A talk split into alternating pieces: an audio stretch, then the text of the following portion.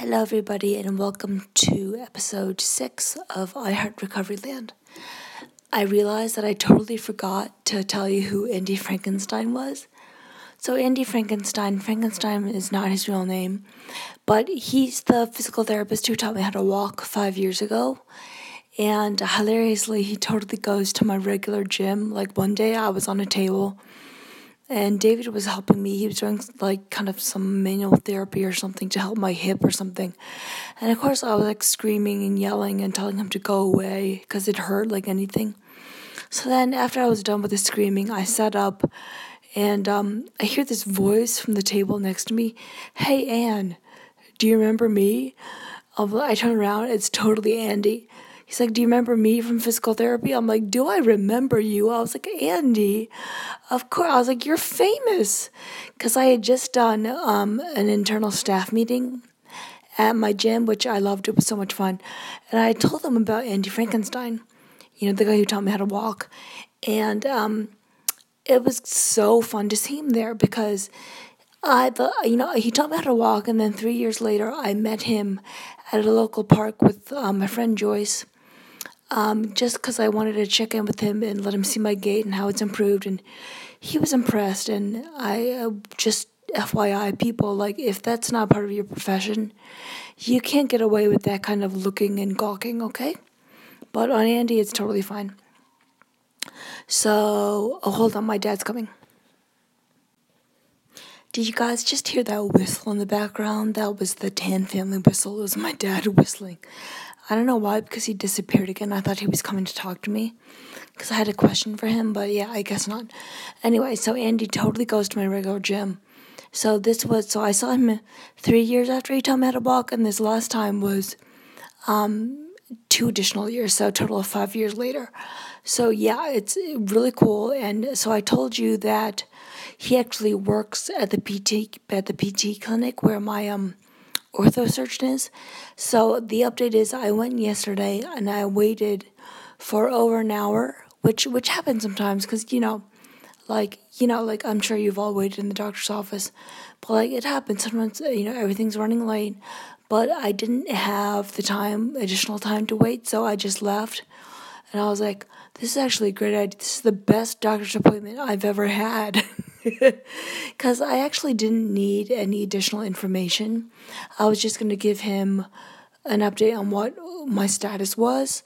And really, um, what I appreciated about our initial consultation was that he was not over eager to just cut it up like with like a typical attitude or it's really an unfair generalization that people make about surgeons that they to like cut stuff up and solve problems that way. But he absolutely took the time to kind of give me a balanced view about, you know, um, having a labral tear and a perspective, you know, on how the majority of the population can deal with it, but I'm not the majority of the, of the uh, population. So the ideal um, scenario he was hoping for was like, you know, I'll give you a steroid shot. We'll see that how work how that works, and you go to physical therapy for a couple times a week for the next three months, and we'll see if we can get you in a place where you can just you know tolerate living with this, and it'll be okay.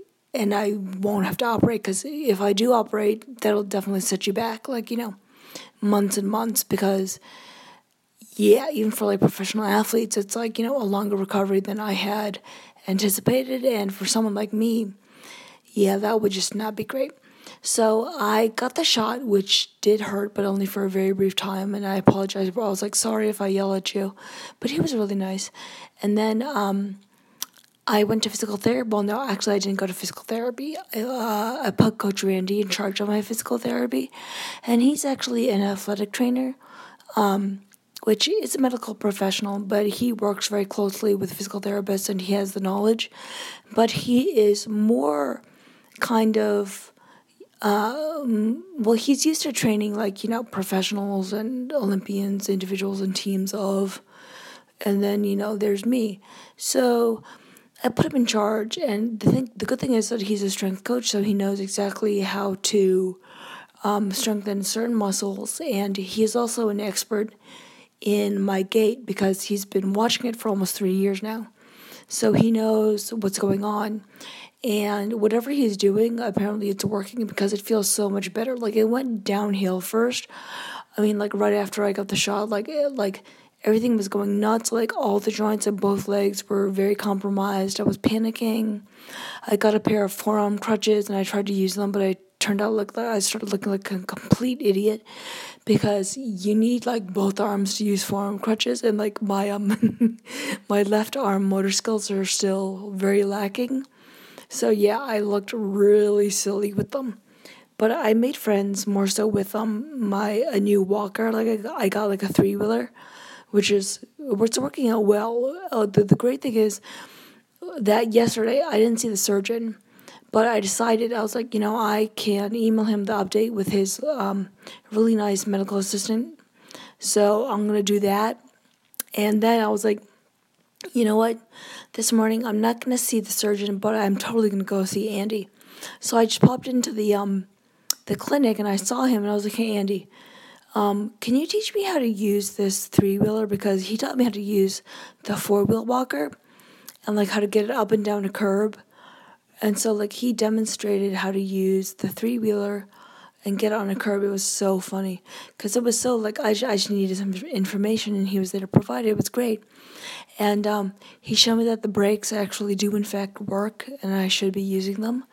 And then um, I gave him the update on my hip, and I was like, "See, Andy is totally fine. Watch this." And so watch my gait, and so I demonstrated my gait. I come back to him, and I'm like, "See, it's fine. See, nobody's gonna die." And when I said that, like he totally just like cracked up on the inside, cause and then I realized like, wow, Andy actually is totally not used to hearing me talk because I was a lot less talkative when I worked with him. Like the first time he saw me, actually, three years later, we're just sitting there talking, and he, his comment was, So you're a lot more verbal. and I was like, I know, right? Because, like, I started writing after I, tr- I got treatment with him, and I started talking about this. And the thing is, I feel like I've been talking to Andy Frankenstein the whole time because, I mean, he's a big part of my story, so I write about him and I talk about him. But I realized that like, we actually don't interact a whole lot. I mean, sometimes we text and stuff, but he is not has not been privy to my thought processes, so he's not used to hearing statements like nobody's gonna die. So, yeah, that was that was pretty funny. So overall, that was like the best doctor's appointment I've ever had because I didn't have to see anybody really, except the person I really wanted to see. Uh, not that I not like my surgeon is such a nice person and his MA is like really nice too. So like I promise you I'm not being naughty. I'm not doing that whole medical evasion thing that I like to do. This is a legitimate like I am better and I know who to call in case I need help. But um I don't need help right now, so yeah, I'm just gonna go my merry way. So anyway, thanks for thinking of me and praying for me and I will keep you posted. Have a great day.